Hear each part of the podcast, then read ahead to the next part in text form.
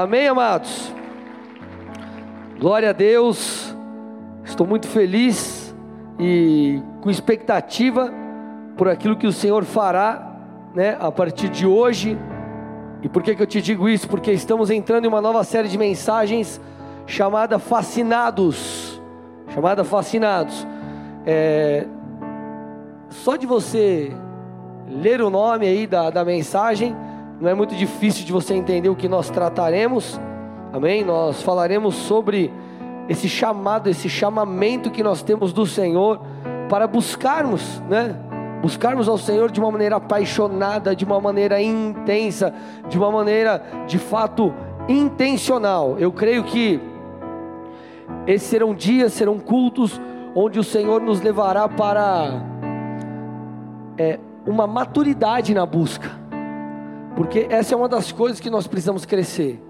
Eu, particularmente, se eu fosse resumir a obra de Jesus na cruz, ela é resumida no acesso, novamente o acesso ao Pai. E isso nos permite viver a beleza do Evangelho, que é a busca, que é, encontrar ao Senhor, que é viver de fato né, nesse, nesse lugar de profundidade, de intimidade com o Senhor. É muito mais do que você ser salvo, é muito mais, claro que isso é importante, óbvio, mas vai além disso, vai além de você ser abençoado financeiramente, vai além de todas as outras coisas que o Senhor possa te dar, amém? E para nós startarmos aqui essa primeira mensagem, que o nome é Olhos de Pomba, você vai entender quando chegar mais ou menos no meio da mensagem, você vai entender o porquê. Fica aqui comigo, presta atenção, que nós vamos construir algo juntos aqui. Quando nós olhamos para a palavra de Deus, um homem, um personagem bíblico vem à minha mente quando eu falo de devoção, né? É, quando fala-se de, de cara, devoção, paixão por Deus, um personagem bíblico é marcante. Vamos ver se você acerta. Quem é? Hã? Alguém falou aqui nessa região. Minha esposa falou Davi. Davi foi de fato, é, pelo menos no meu ponto de vista, um dos, um dos personagens bíblicos ali mais apaixonados pelo Senhor. E talvez você não saiba, mas, mas de todos os escritores bíblicos, Davi ele é o mais lido de todos. Como assim, pastor? Me explica isso. Querido, a Bíblia ela é o livro mais lido em todo o mundo. E dos 66 livros da Bíblia, o mais lido é o livro de Salmos. Olha isso que interessante, gente. De todos os livros da Bíblia, o mais lido no mundo todo é o livro de Salmos. E dos 150 salmos, 73 são atribuídos a Davi. Olha lá. Então, se a Bíblia é o livro mais lido do mundo, lido do mundo os salmos são é o livro da Bíblia mais lido e dos 150 salmos, 73 são ali escritos por Davi. Logo Davi é um dos personagens, né, um dos escritores, vamos dizer assim, mais conhecidos, né, em todo o mundo. Vocês estão aqui ou não?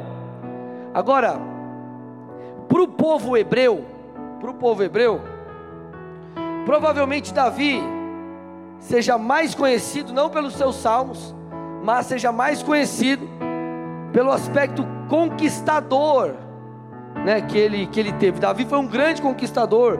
Davi foi um rei muito vitorioso em suas batalhas. Ele de fato que levou o povo ali à conquista da totalidade da terra prometida. Então, Davi para o povo hebreu, ele é um grande conquistador. Mas Davi, ele foi ele foi uma pessoa perfeita? Foi alguém perfeito, Davi? Não. Como você bem, como você bem sabe, Davi não era perfeito, Davi errou, mas Davi foi chamado de o homem segundo o coração de Deus.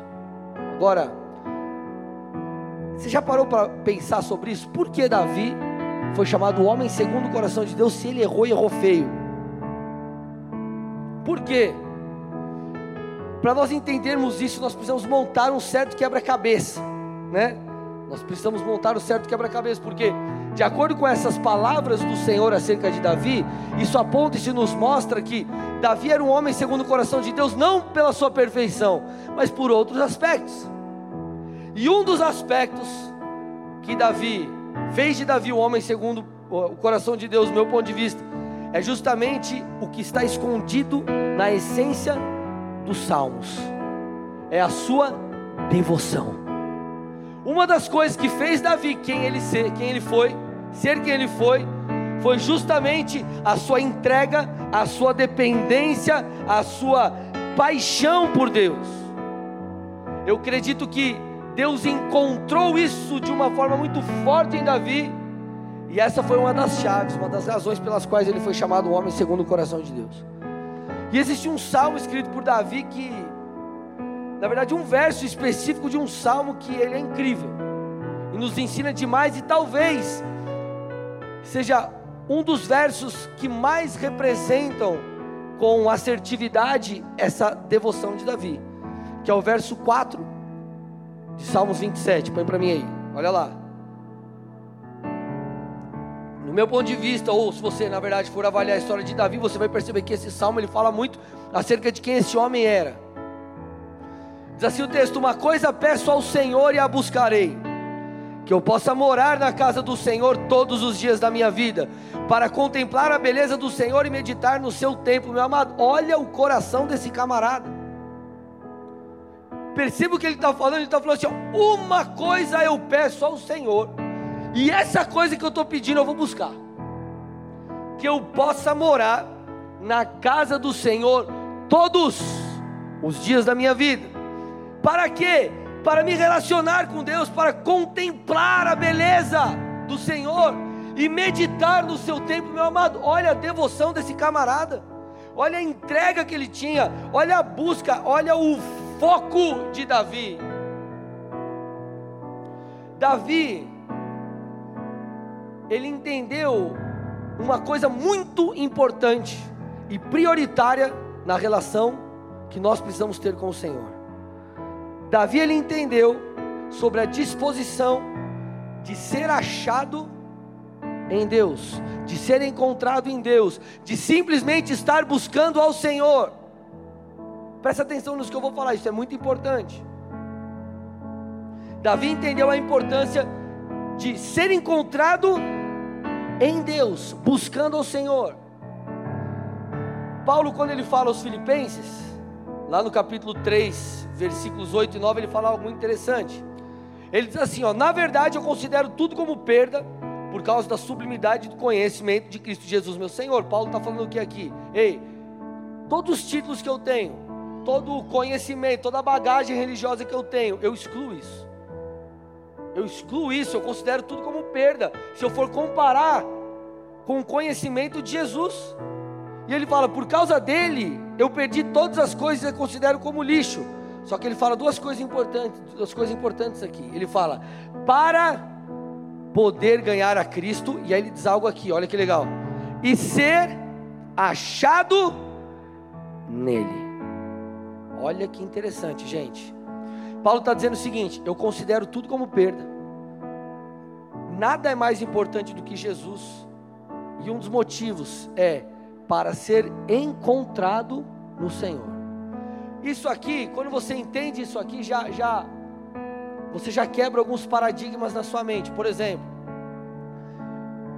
você pode buscar a Deus, estar com Deus, clamar pelo Senhor, passar tempo na presença de Deus e, e, e, e talvez você não receba algo naquele dia, no sentido de, meu Deus, tive uma super experiência, fui no culto, eu adorei, ou estava orando em casa e uau, Deus veio. Talvez estejam dias, você tem um dia, enfim, você está lá, cara, e está tudo bem, você orou, você adorou, você olhou a palavra, e você foi alimentado, mas não foi aquela coisa, uau! Paulo está falando, eu quero simplesmente ser achado no Senhor, eu quero simplesmente estar no Senhor. Isso me mostra, querido, que nós precisamos ser encontrados na presença de Deus, porque essa busca em secreto, essa busca no lugar secreto, esse tempo de intimidade com Deus, não é apenas para nós, eu e você, nós vermos o Senhor, mas é também para nós sermos vistos por Ele. Isso é forte demais. Sermos vistos por Ele, sermos encontrados na presença de Deus. Olha que interessante aqui, Mateus 7, 22 e 23 diz o seguinte: Muitos naquele dia vão me dizer: Senhor, Senhor, nós não profetizamos em Teu nome, não expulsamos demônios em Seu nome, não fizemos muitos milagres em Seu nome. E aí o texto continua dizendo: Então lhes direi claramente: Eu nunca conheci vocês. O que é interessante aqui, gente? Vamos lá. Primeiro o texto nos aponta, quando ele está falando aqui, dessa, apresentando essa repreensão, ele está repreendendo pessoas que tinham um certo conhecimento dele, certo conhecimento do Senhor, porque primeira coisa ele diz: Senhor, Senhor, olha lá, já é um ponto importante. E o texto diz também que eles falam assim: Nós não profetizamos em Seu nome, não expulsamos os demônios, não, não, não, não, não, não fizemos milagres. Para você fazer milagre em nome de alguém, você tem que saber que é possível fazer milagre. Você tem que conhecer e saber que o nome do Senhor, por exemplo, tem poder e autoridade para produzir milagres, expelir demônios e por aí vai. O que eu estou tentando te mostrar aqui? A repreensão do Senhor é a seguinte: não é pelas obras que eles fizeram, mas é porque eles não foram encontrados em Deus, não foram encontrados por Deus no lugar de intimidade com Ele. Porque quando ele fala assim, ó, eu nunca os conheci, esse conheci ele fala de uma relação íntima, de algo muito íntimo. Então eu nunca conheci vocês num lugar de intimidade. Vocês estão comigo, igreja? Sim ou não? Então a repreensão não é pela ausência de obras, pela ausência de milagres, pela ausência do poder de Deus talvez fluindo através deles. A repreensão é: ei, vocês nunca se fascinaram por mim. Talvez o coração de vocês nunca foi de fato meu por completo. Isso aqui me mostra, amado, que Deus quer nos encontrar num lugar de intimidade. Só que você precisa entender a profundidade disso. Você precisa entender qual que é a resposta que Deus espera de mim, de você e para isso. Nós precisamos entender uma verdade, agora você vai entender o nome da mensagem, porque é olhos de pomba. Uma verdade que está de trás, por detrás de uma expressão lá em Cântico dos Cânticos. No capítulo 5, versículo 12, o texto fala sobre os olhos de pomba. Tem uma, uma adoradora do I Hope, é, Miss Edwards, tem uma música dela que é Dove's Eyes, que é justamente os olhos de pomba que ela é muito interessante nessa canção porque ela pede por duas coisas. Ela fala assim: Senhor, me dá olhos de pomba e me dê uma devoção sem distração. Me dê olhos de pomba e me dê uma devoção sem distração. O que, que é isso? O que, que isso significa? Querido, a pomba ela tem um, não tem uma visão multifocal. Os seus olhos são para uma coisa, a sua visão é para uma coisa. Ela enxerga uma coisa de cada vez, é para uma coisa. O que o Senhor está tentando nos dizer através desses textos? Que nós precisamos de uma devoção, de uma entrega é, é, íntima nossa para Deus, olhos para o Senhor, não nos distrairmos com outras coisas, mas termos olhos como de pomba, focarmos no Senhor não nos permitirmos ser roubados. Como eu disse na mensagem passada, nos embriagarmos com outras coisas.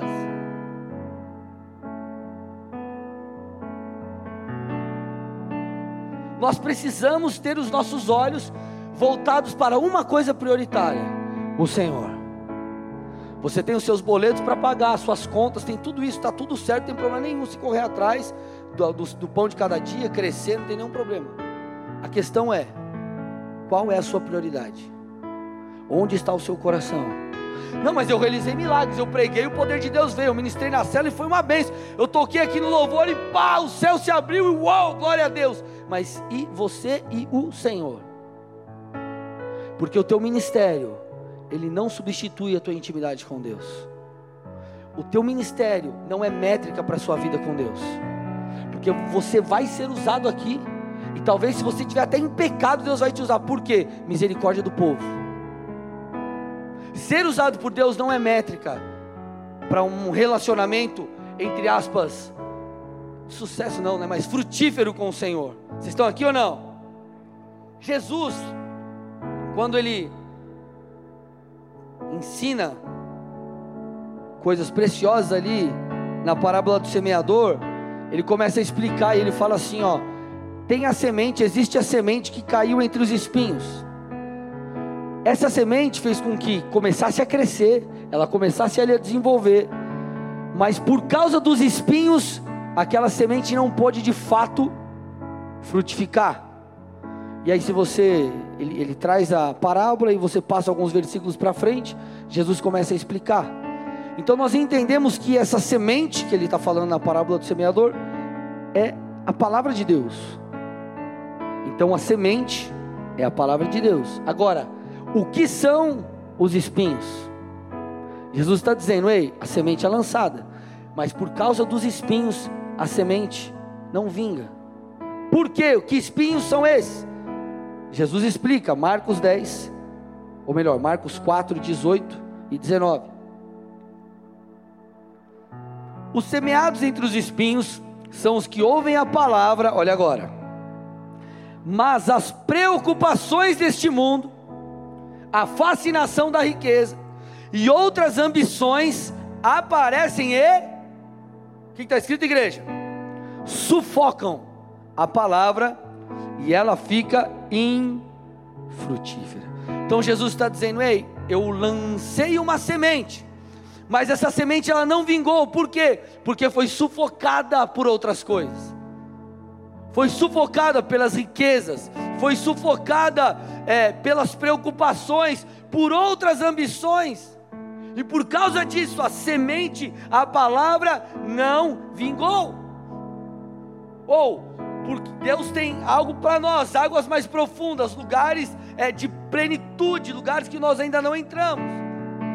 Mas as outras coisas, elas podem o que? Sufocar essa semente lançada pelo Senhor sufocar essa semente lançada pelo Senhor. Por isso que o Senhor espera de mim de você olhos de pomba, focados em uma coisa, gente, de verdade. Eu acho que Jesus não vai demorar muito para voltar, não. Só que quando ele voltar, ele nos encontrará focado em que acima de tudo? Porque vamos lá, não tem problema nenhum você crescer, você crescer profissionalmente, você estudar, não tem problema nenhum. Eu faço isso. A questão é qual, como eu já disse, qual é a sua prioridade? Onde está o seu coração? É, o teu desejo está voltado para quê?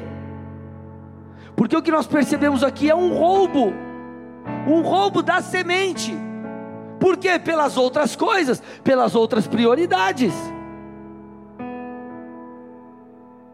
Na mensagem passada eu falei um pouco sobre a fala ali de Jesus para Marta. E naquele relato você percebe Marta tentando é, receber Jesus de uma maneira muito hospitaleira.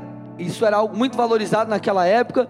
Então Marta preocupando em servir Jesus, servir Jesus, fazer o melhor por Jesus ali na casa e Maria escolhe o que? Maria escolhe estar com Jesus ao invés de servir Jesus. Só que o interessante, gente, o interessante é a fala de Jesus para Marta. Lá em Lucas 10, 41 e 42, olha que interessante. Vocês estão comigo, gente? Foca aqui, amém? Foca aqui. Jesus diz: Marta, Marta, olha agora. Você anda o quê? Inquieta e se preocupa com muitas coisas, mas apenas uma é necessária. Ele está, está dizendo mais ou menos assim: Marta, Marta, você se preocupa com coisas, e eram coisas legítimas, mas isso tem roubado aquela coisa que é a principal. Tem roubado aquela coisa que é a principal. Por isso nós precisamos desse olhar de pomba, desse foco, dessa entrega. Nós precisamos, como Davi, querido, desejar estar na presença de Deus. Davi era um rei, ele conduzia uma nação. Mas ele desejava Deus acima de todas as coisas. Agora preste atenção que a gente vai, a gente está construindo algo aqui, tá? Uma coisa que você precisa ter muita clareza e entender é que essa busca, esse clamor que nós estamos sendo impelidos, não deve ser feito porque Deus tem alguma necessidade. Deus não tem necessidade nenhuma disso. Algumas pessoas parecem que creem num Jesus meio hollywoodiano, um Jesus meio tipo é, emotivo demais, e um Jesus que vai ficar depressivo se você não orar. Deus não vai ficar depressivo se você não orar, irmão. Se você não buscar, não vai mudar a vida dele. Concorda comigo ou não?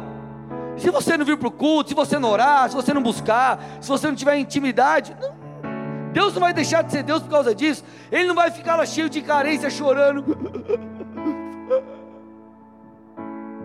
Eu vou morrer.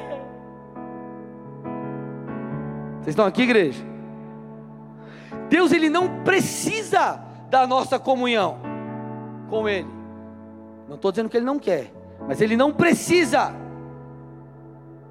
Não é uma necessidade de Deus ser colocado nesse lugar em nossas vidas. Deus ele é absoluto em si mesmo. Um dos nomes que, que, que o Senhor se revela nas Escrituras é El Shaddai. E El Shaddai fala não apenas é, do Todo-Poderoso, mas também fala, aponta para a ideia de um Deus que é mais do que suficiente. Então Deus é mais do que suficiente. Ele não precisa da sua adoração, ele não precisa da minha adoração, ele não está depressivo porque você não adorou, porque eu não adorei. Ai, meu filho não leu a Bíblia, hoje eu vou chorar. Deus é absoluto em si mesmo, ele não tem necessidade de nada. Deus simplesmente é. Vocês estão aqui ou não? Se eu e você não buscarmos ao Senhor, Deus não vai mudar por isso. Ele não vai é, perder o seu prestígio, perder a sua glória, perder a sua grandeza. Ele não vai mudar por causa disso. Mas se nós buscarmos Deus, nós mudaremos. Aqui está o ponto. Não é Deus que precisa da nossa adoração, somos nós que precisamos colocá-lo nesse lugar de devoção em nossas vidas.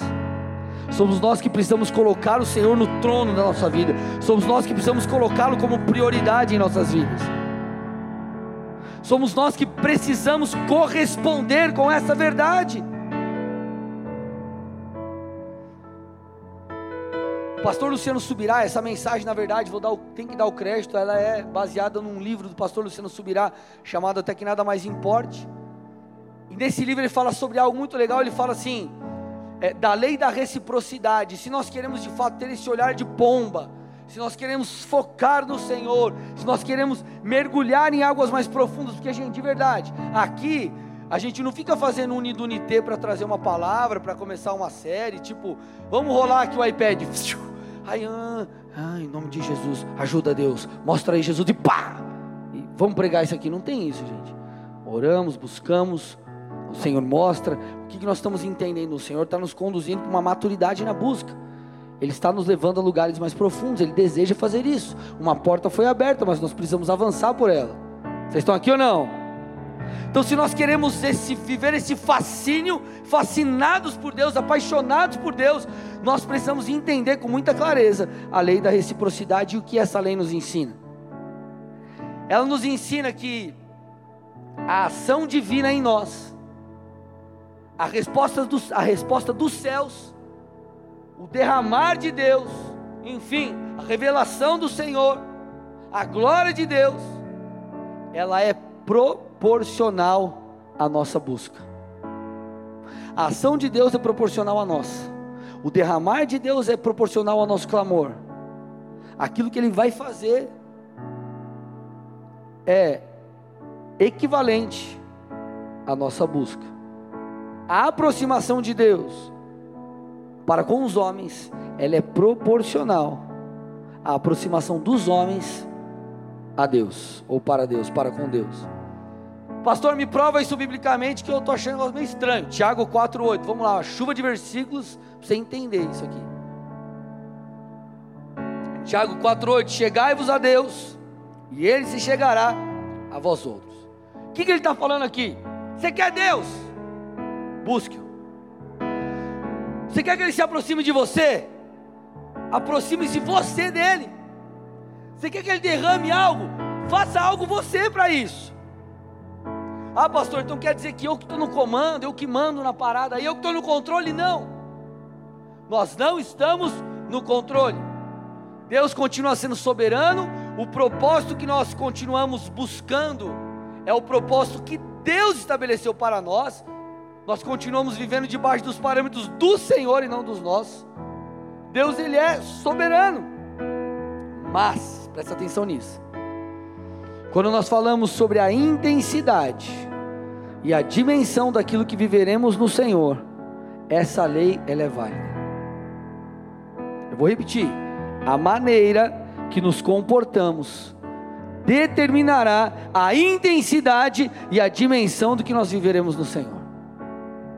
Talvez você tenha intimidade com Deus, mas você não tenha mais porque você não tem esse olhar de pomba, porque nós não temos esse olhar de pomba. Deus se revela? Sim, mas talvez Ele queira se revelar mais. Isso depende de nós.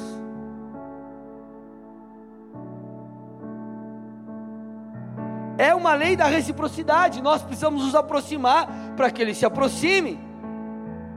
Quer ver? No texto. 1 Samuel 2,30, põe para mim aí. Olha lá no final do texto. Porque, olha aqui, ó.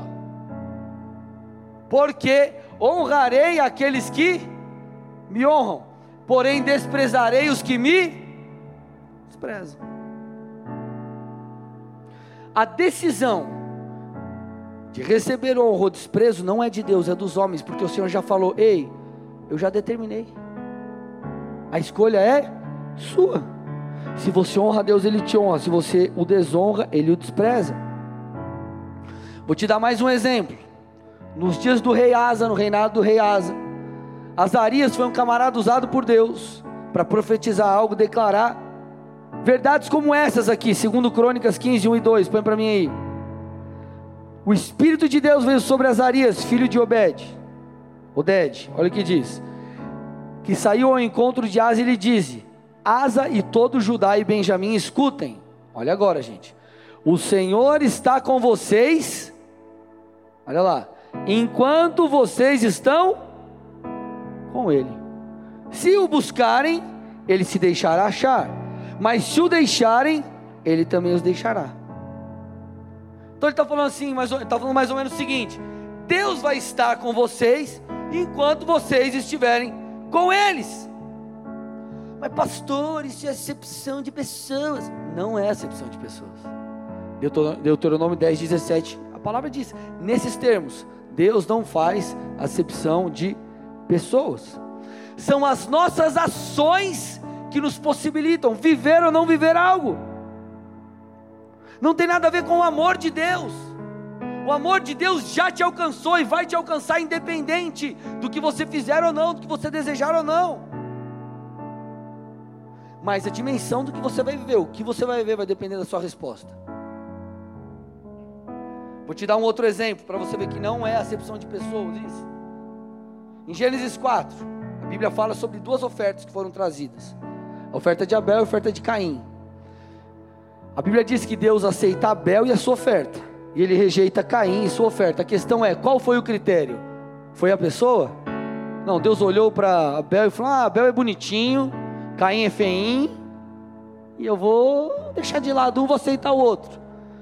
O critério não era a pessoa, não foi a pessoa, o critério foi a oferta. Põe para mim lá, versículo Gênesis 4, passa o próximo, 7. O Senhor disse: Olha lá, se você fizer o que é certo, não é verdade que você será aceito? Ou seja, ele está falando a métrica não foi quem não, não, não era a sua pessoa, Caim. A métrica foi a sua oferta, foi a sua resposta, foi a sua postura. O amor de Deus e quem Deus é não muda mas o quanto receberemos de revelação, o que viveremos do Senhor muda dependendo da nossa postura. Esse é o ponto. Então, ter olhos de pomba fará o quê? Com que essa lei da reciprocidade funcione ao nosso favor, para nós. Se você entender isso, você vai perceber que essa lei da reciprocidade, ela vai definir, você vai perceber quão importante é, porque ela vai definir a intensidade do seu relacionamento com o Senhor, o nível das suas experiências com Ele. É só você perceber. Tenta lembrar de uma época que você estava buscando a Deus mais do que você está buscando hoje. Quem lembra? Você não. Parece que você estava tendo mais experiências com Deus, ou você estava mais sensível, sim ou não? Vamos lá, quem levanta a mão, deixa eu ver quem. É isso. É isso. Quem define o quanto experimentaremos de Deus não é Deus, somos nós. Quem define se seremos fascinados por Deus ou não, somos nós.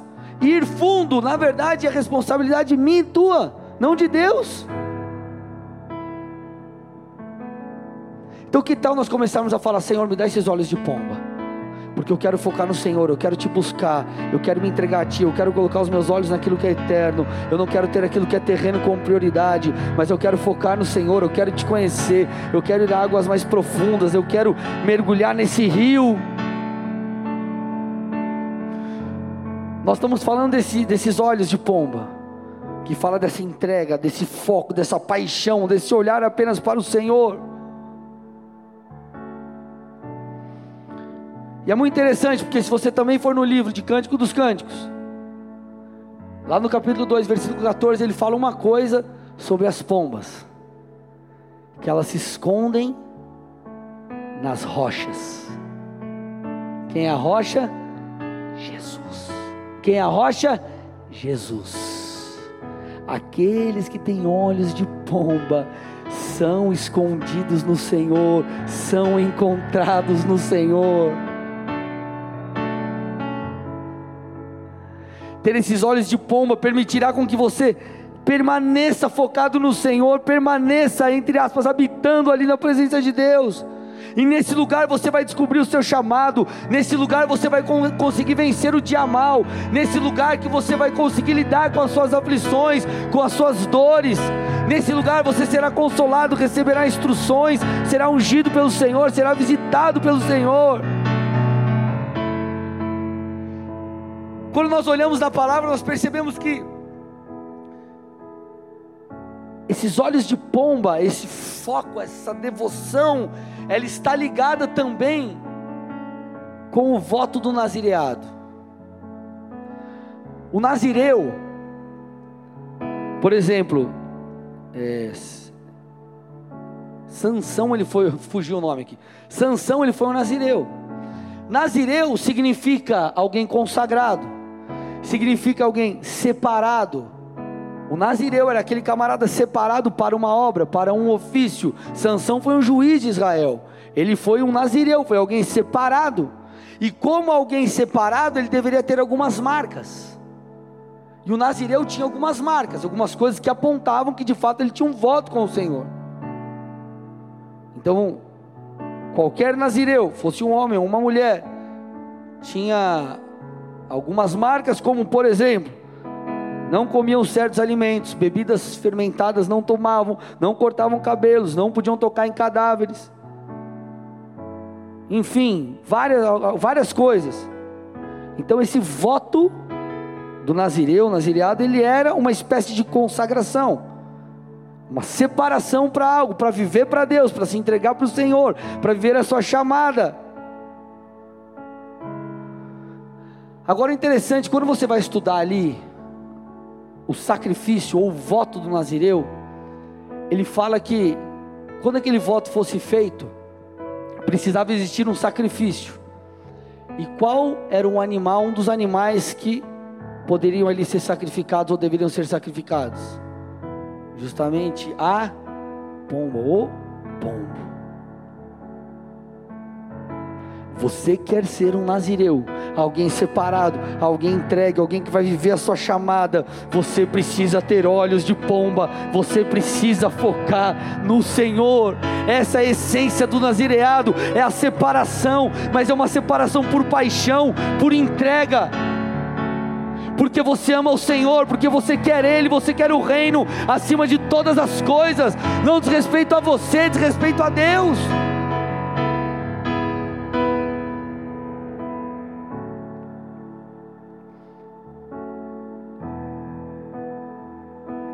Então nós precisamos desse entendimento e dessa resposta, porque tudo diz respeito a uma resposta. Quando você foi colocar diante de você a, a, a, a oração para você entregar a tua vida para Jesus ou não, você reconhecer Cristo como seu Senhor e seu Salvador, você se arrepender, foi exigido de você uma resposta. Quando o Senhor colocou no seu coração um ministério para você servir, ou uma chamada, enfim, você precisou dar uma resposta. Tudo diz respeito à resposta que nós damos. Tudo diz respeito à resposta que nós damos. Se quer ser o Nazireu, então vai lá, sacrifica o pombo você tem que estar focado, você tem que se entregar, você tem que mergulhar. Você quer ser meu discípulo? Então carregue a sua cruz. Negue-se a si mesmo. Exige uma resposta. Somos nós que damos essa essa, somos nós que pulamos nesse rio. Uma das figuras do mover do espírito na palavra é de fato o rio de Deus. A Bíblia, uma das coisas que ela fala é que um rio flui do trono de Deus. Quando você vai também lá para Ezequiel, Ezequiel 47, eu estou terminando a mensagem, ele fala desse rio, ele fala desse, desse rio que representa esse mover, que representa essa dimensão no Senhor, e o texto fala o seguinte: a visão de Ezequiel nos ensina muito, diz assim, Ezequiel 47, 3, 3 a 5. O homem saiu para o leste, tendo na mão um cordel de medir. Olha lá, começa a prestar atenção aqui. Mediu 500 metros e me fez passar pela, pela água que me dava pelos tornozelos. Mediu mais 500 metros e me fez passar pela água que me dava pelos joelhos mediu mais 500 metros e me fez passar pela água que agora me dava pela cintura. Mediu ainda outros 500 metros e era já um rio que eu não podia atravessar porque as águas tinham crescido. Eram águas em que se podia nadar, um rio pelo qual não se podia passar andando. Olha que interessante, o texto está falando de um rio. E havia um, um cordel de medir, havia uma medição, 500 metros, e andava, e passava água nos tornozelos, nos joelhos, na região da cintura, nos lombos, e por aí vai. Até que foi chegado, ou chegou no lugar onde não se podia mais pisar, tinha que nadar. Mas o interessante deste relato, que isso nos ensina de uma maneira muito prática, é que nós temos que pular no rio e não o rio que vem a nós. Não é o rio que chega na sua vida, é você que pula no rio. Somos nós que precisamos pular no rio. O pastor Luciano Subirá fala muito bem sobre isso. Ele diz: Não é o rio que invade a sua vida, é você que tem que entrar no rio. E muitos estão esperando algo de Deus sendo omissos. Você já viu aquele camarada? Quem já estudou para concurso aqui? Deixa eu ver. Legal. Você conhece aquelas pessoas que o cara vai lá, entra na internet, ou vai a algum lugar, compra todas as apostilas, aí chega em casa apostila assim, ó. 10 apostilas de 500 páginas. Aí o cara vai trabalhar, ele põe a apostila aqui, ou põe na mochila, mas ele não lê. O conhecimento não vai vir por osmose subacal.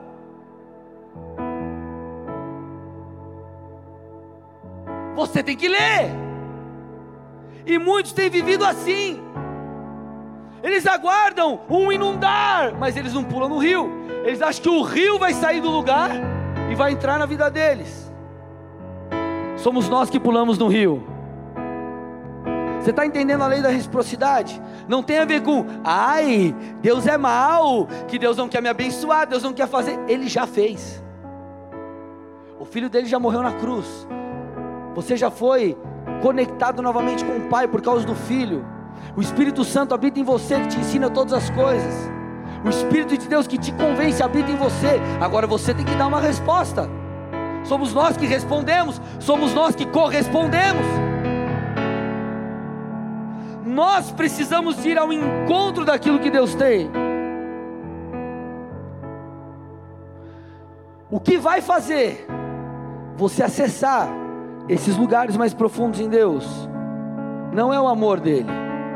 O amor dele você já tem. E não é nem a vontade de Deus, o desejo de Deus em te ver nesse lugar mais profundo. O que vai levar você a lugares mais profundos é o seu desejo por Deus e a sua resposta. Então nós precisamos ter olhos como de pomba. Talvez você tenha um chamado, irmão. E você falando, você diga, ó oh, pastor, eu, eu tenho um chamado. Eu eu quero ser como um nazireu, eu quero ser alguém consagrado a Deus, eu quero me entregar. E o Novo Testamento fala: nós somos sacerdócio real, povo exclusivo, nação santa, nós somos separados. Quer ser um nazireu? Tenha olhos de pomba o teu foco tem que estar no Senhor. Eu falei ontem aqui no Overflow, ministros de louvor, pregadores, enfim, nós não estamos aqui para fazer simplesmente uma mensagem teologicamente correta e com começo, meio e fim para você sair com algo prático para a tua semana. Nós estamos aqui para compartilhar algo do altar. Nós estamos aqui para compartilhar, nós estamos aqui para derramar. Só que para isso tem que ter consagração, tem que ter santificação, tem que ter entrega, tem que ter renúncia. Existe um preço a ser pago. Ser fascinado por Deus não é algo que simplesmente acontece porque Deus quer, é porque você responde, é porque você age, é porque você pula no rio, é porque você faz a sua parte.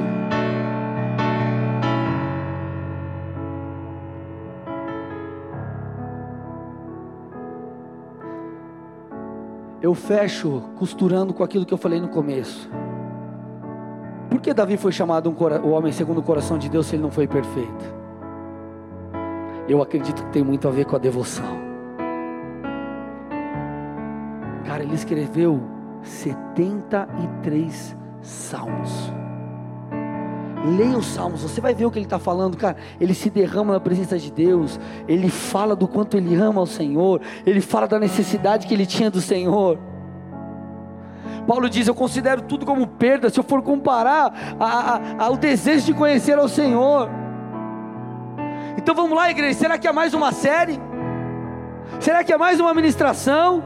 Será que é mais um dia que você vai ouvir o pastor falando que ah, você precisa buscar Deus, ter tempo com Deus, ou muito mais do que isso?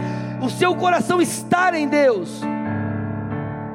Deus está nos conduzindo por uma estação, por um lugar, por um caminho rumo à maturidade. E o Senhor está falando para nós: ei, tenham olhos de pomba, uma devoção sem distração. Uma devoção sem distração.